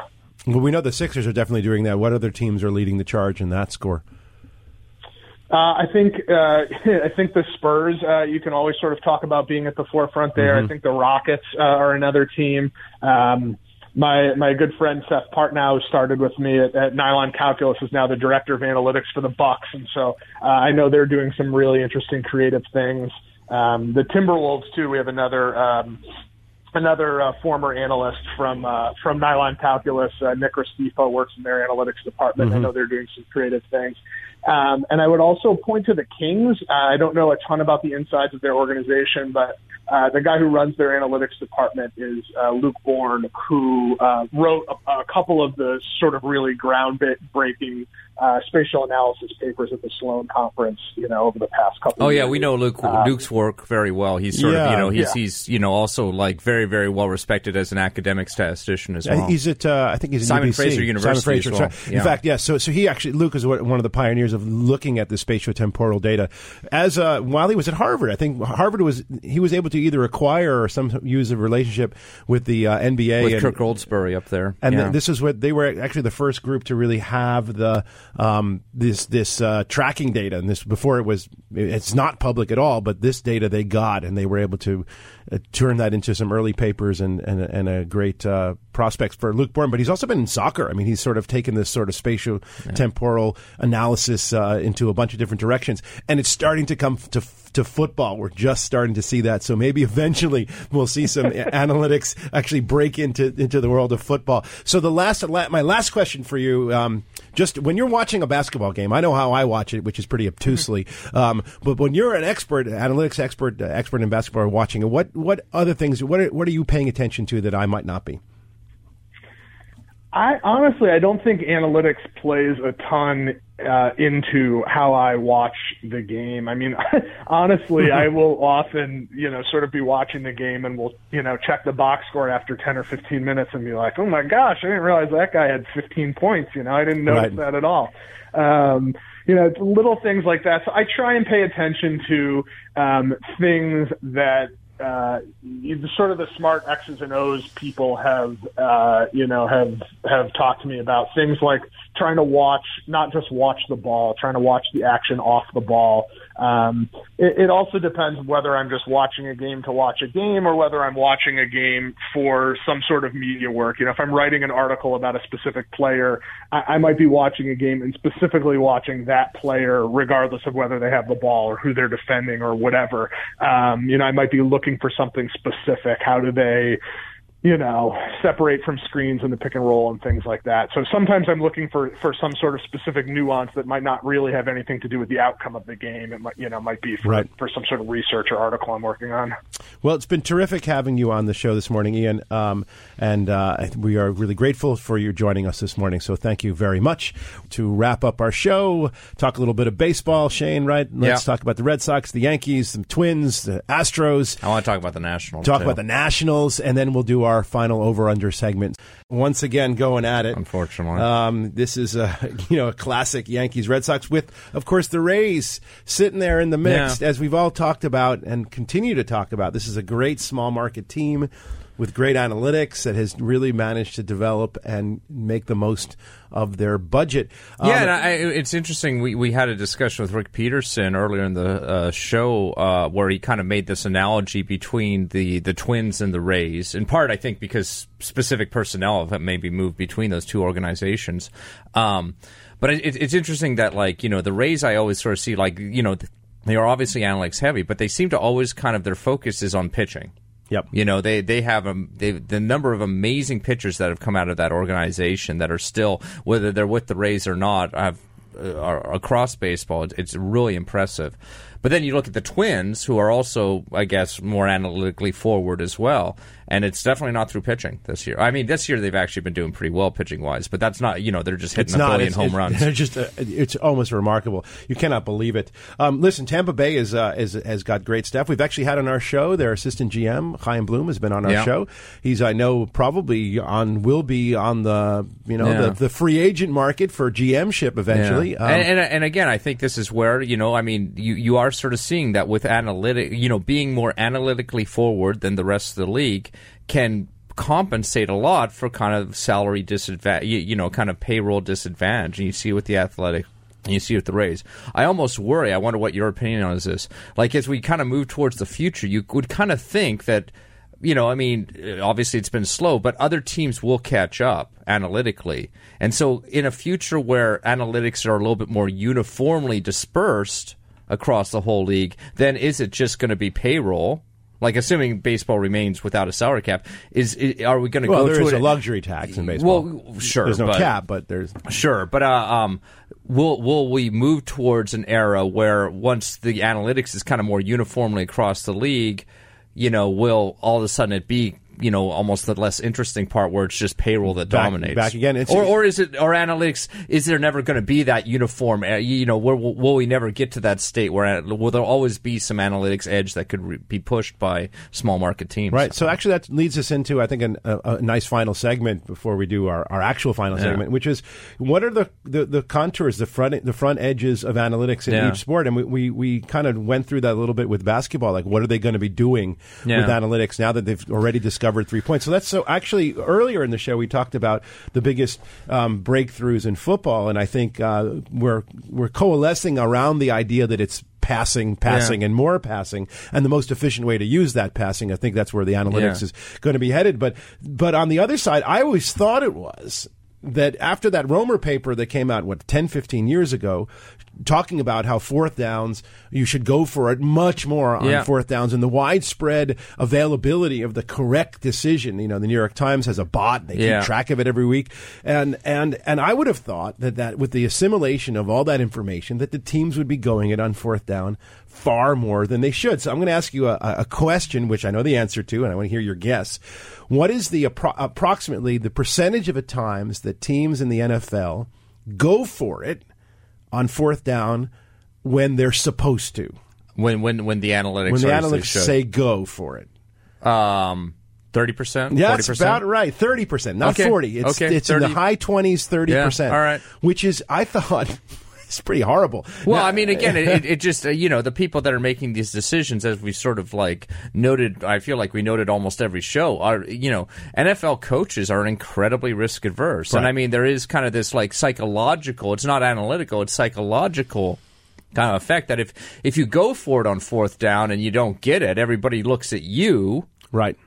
Um, for you know, where whereas this like even if you should have gone for it, I mean, yeah, no, I, I mean, I think that we're really just kind of looking at risk aversion on behalf of the co- on, right, on the so- part of the coaches. So I will then follow up with which team has led the league in correct decisions in the last, you know, last few years. Which team has dominated that score? I'm going to guess the Eagles, the Philadelphia Eagles. Man, I should have. I should give him a prize. We got it. we got a sound here. Well, for, I mean, for him, like a, a Uh, marvelous, like it- it- two in a row. This is a- it- fantastic. It's a Pyrrhic victory because the reason I know that, thank Bingo, you, there we thank go. you. The reason I know that is I watched that damn Super Bowl where the Eagles went for it against the Patriots every time. Every every every time they had an opportunity to take a chance, they took a chance. They did, and, and, so, they and they won. So the the Eagles actually interesting. They've been up around sixty percent match for the last three years in a row, and they they are head and shoulders above the rest of Yeah. the league. What so? And I actually looked at New England. I thought New England, New England actually. They're mainstream. I mean, they're just sitting there, right, like almost every other team with almost no trend. Now, obviously, it depends on personnel, and there's all kinds of Yeah. risk making, and and these, but I, and I matter. do sort of, and I, you know, we talked about it a little bit with Ian in the previous segment in the context of basketball, but I think it's the same point in football. Is you know, you can we we can look at which teams hire analysts, and basically all teams hire some sort of analysts now. Right. But it really the difference maker is how much those analysts actually have a voice within the right. organization, and that's much harder to kind of see from the outside, but you can kind of look at these sort of things and say, like, maybe, you know, and I mean, we, we do happen to know some very smart people that work for the Philadelphia Eagles specifically, and I think those people not only are very smart, but they are given a greater voice within the organization compared to some others, and clearly you can kind of see in an outcome that that's a good thing. All right, so I'm gonna I'm gonna see if you can go three for three here. Oh, my goodness. All right, so there are a couple of teams that have seen an enormous increase from percentages hovering around the 10 percent mark to now up around the 50, 60 percent mark. Let's see if you can name at least a couple of those. Oh, oh, like so teams that have really dramatically changed in, in, in their sort of for, for, Mm-hmm. Fourth down. Fourth down, fourth downs. Yep. Um, okay. Uh, Chicago are the Bears one of them. I'm actually just thinking of co- teams with like coaching changes. So actually, they're they're not. like. So Okay. maybe we should. Oh, wait, that's that's not sad. one of the teams that that that, that is doing. What about so, the LA Rams? So the the thing about the LA Rams is the Rams are the Rams don't have. I mean, there's some movement, right? So so yeah, the LA Rams are actually not too high. They're not great. Yeah. Um, and so, but I would have thought you would have gone for the teams that that that really really have doubled down on analytics. So the, the Cleveland, they Yeah. really Oh, are that's seeing true. a germ. They were horrible, and now Yeah. they're they're up in the, up Yeah. near the top of the league. And I don't know whether uh, it was their mathematician, uh, offensive lineman, but the Ravens Okay. are, are also went from horrible to nearly the top. There are a bunch of other teams that that are that The are- Ravens are an interesting case because they really haven't changed much as Right. far as like coaching or anything like that. Because you know, I sort of see that this usually does kind of come from the coach down. I would assume. You But, would, you would think, but it's also I think the impact of the analytics Mhm. group on the uh, on the on the rest of the organization. Interestingly, and I don't want to make too much of this because there is some obviously there's opportunities, and not every opportunity is the same. If you're deep in a game, if you're if you're getting crushed, for example, you're going to go for it more often. But the Giants were always terrible, and last year they they just jumped up quite a bit. I don't Yeah. know. I don't want to make too much of it, but this is a, this is a little game we can play to see, Yeah. see who, in a measurable way how analytics are actually taking place on the field. So that's football. Um, what else is sports? So so so so let's think about. Well, we were talking a little bit about, um, you know, like kind of like the role that analytics can play for these in these different sports, and of course, the kind of obvious. One of the obvious roles that analytics can play is kind of forward projection of contracts in in, in, in baseball, and I just wanted to kind of talk about because I, I remember several years ago, and it was several years ago when Max Scherzer was signed by the Nationals. Oh, man, I remember we that, yes. slammed that deal. We did, we did. Like you would not believe. We're like, there's no way he's going to be worth thirty million dollars a year for the next seven years, and it was a thirty million dollars. Right. It was a two hundred ten million dollar contract for seven years. In the ensuing four years, what is, Max Scherzer has He's been already outpaced his value. Oh my goodness, it's been such a good And he's deal. for dominating again. and he's dominating again. I mean, he's basically. I mean, I think he's. I mean, he probably needs a couple more years, but I, I see him as a Hall of Fame pitcher. Oh. um, potentially, potentially even potentially topper, or top or second yeah no tier. that's right um, so that that's I, I just kind of wanted to point that out as kind of like an interesting Yeah. example. I mean, I mean, I still think we're probably our, our process was correct in our you know in evaluating that is not necessarily a good deal, but in the that this particular outcome, he's actually you know he's been worth it. So here's the question, of course. Yeah. About the contract they got rid of, Bryce Harper. Yeah, no, that's right. No, yeah, and I mean, has not performed so far for the Phillies. His on base percentage is 360. He's hitting Yeah. 250. He's got 10, 12 home runs. Nothing remarkable. No, and, and I mean, I think that's the thing is I think we are generally correct that these kind of gigantic contracts for free agents in baseball um, are typically not going to be a good deal for the team. Or you know, the, the high proportion are not going to be a good deal for the team. They occasionally will be. It just you know, but I, no, I, I, think there's going to be more. There's more Harpers, or I guess uh, Stanton looks like it, it's not going to Not great. Well, you know, he's, who knows? he's talked but- about another injury, but of course we can't. You know, we can't forget the biggest trade, biggest contract ever was to Mike Trout, which Yes. is a four hundred million dollar, which is looking like a steal. Yeah. No, I mean Mike Trout is the most 23, 24 homers. He's got over five WAR at this point in the season. Yeah, I mean, I, I do. It's it's Mike Trout. What Mike Trout is doing, just his his greatness and the consistency of his greatness is something I don't think I've ever really seen before. I mean, I guess you know Barry Bonds would be the closest analogy Yeah. in my lifetime that I've Right. watched. Um, and it, yeah, I mean, I, I just I kind of feel like uh, it, it's it's a- it's a little bit of a bummer that the Angels have not.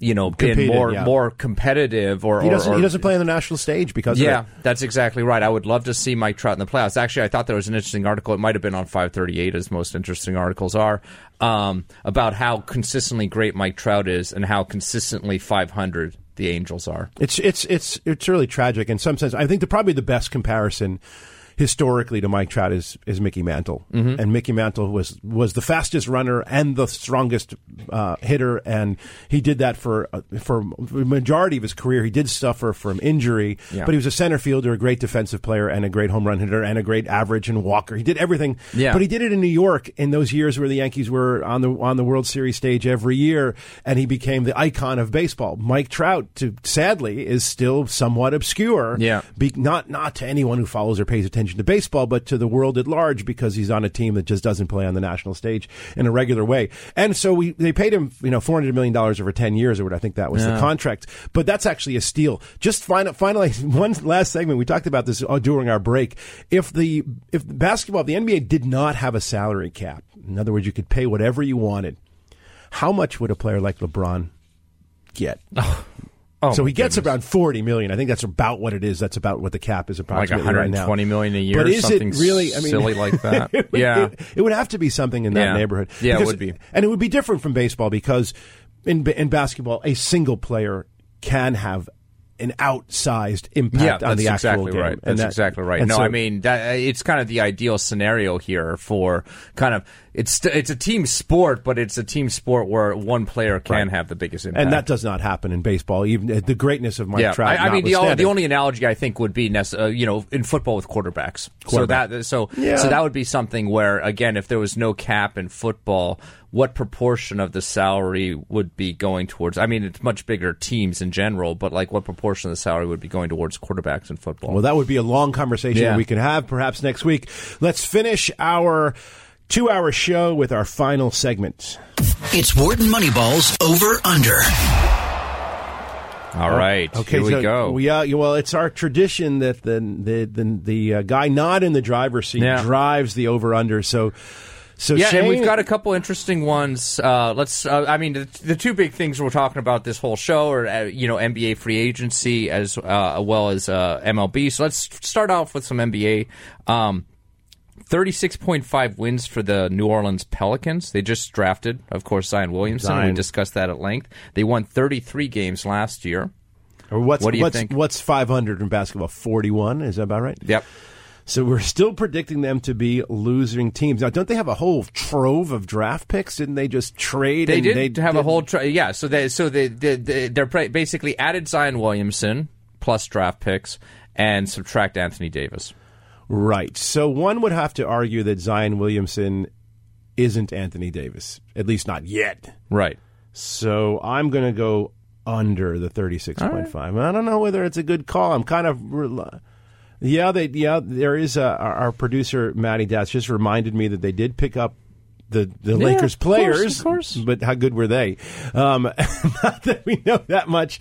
So listen, You're going I'm, under? I'm going under. I'm, I'm, going to take under. the over. I'm going to take the over. I mean, I don't know anything more about the necessarily.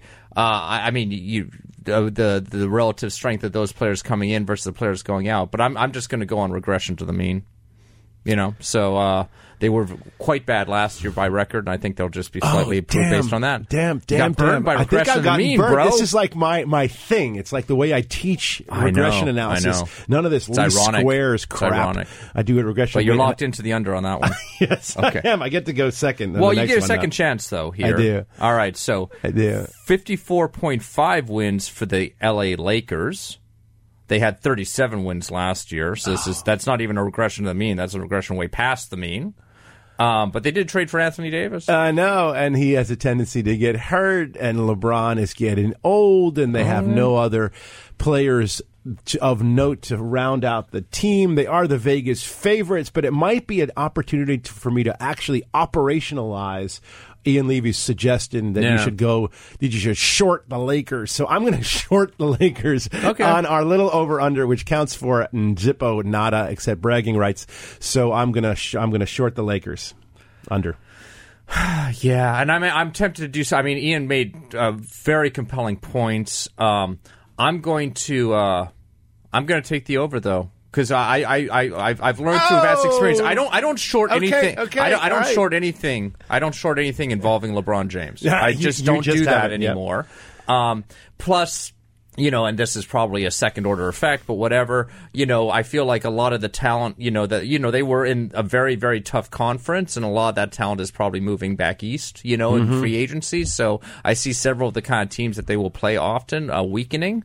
Um, so I'm I'm going to take the over on that. All right, you know it's interesting how we all have our little go-to Yeah. mechanisms. I'm always I'm, I'm the guy who always falls back on base My go-to rates. mechanisms are, I mean, we haven't really done our full kind of over/under evaluation yet, but we, we when we do, everybody will see that my mechanisms are inferior to yours, and, about and- that. and to everybody else on the team. All right, well it, we, we got a Okay. Ah, yeah, there you it's, go. it's sad but true. It's sad but true. I've, I've come to terms with it. It's all right. Okay. All all right. right. So a, a couple baseball ones. Um, the Yankees. You mentioned uh, earlier in the show that they're on this epic home run hitting streak. What is it? Twenty eight Oh, games with a home run. 28. You got it. Do they make four point five more games on that streak? So four point five over under on them continuing that streak. Um, well, that's interesting. So they've hit uh, the, uh, they've hit 1.67 home runs per game this year. Just if that information's helpful to you.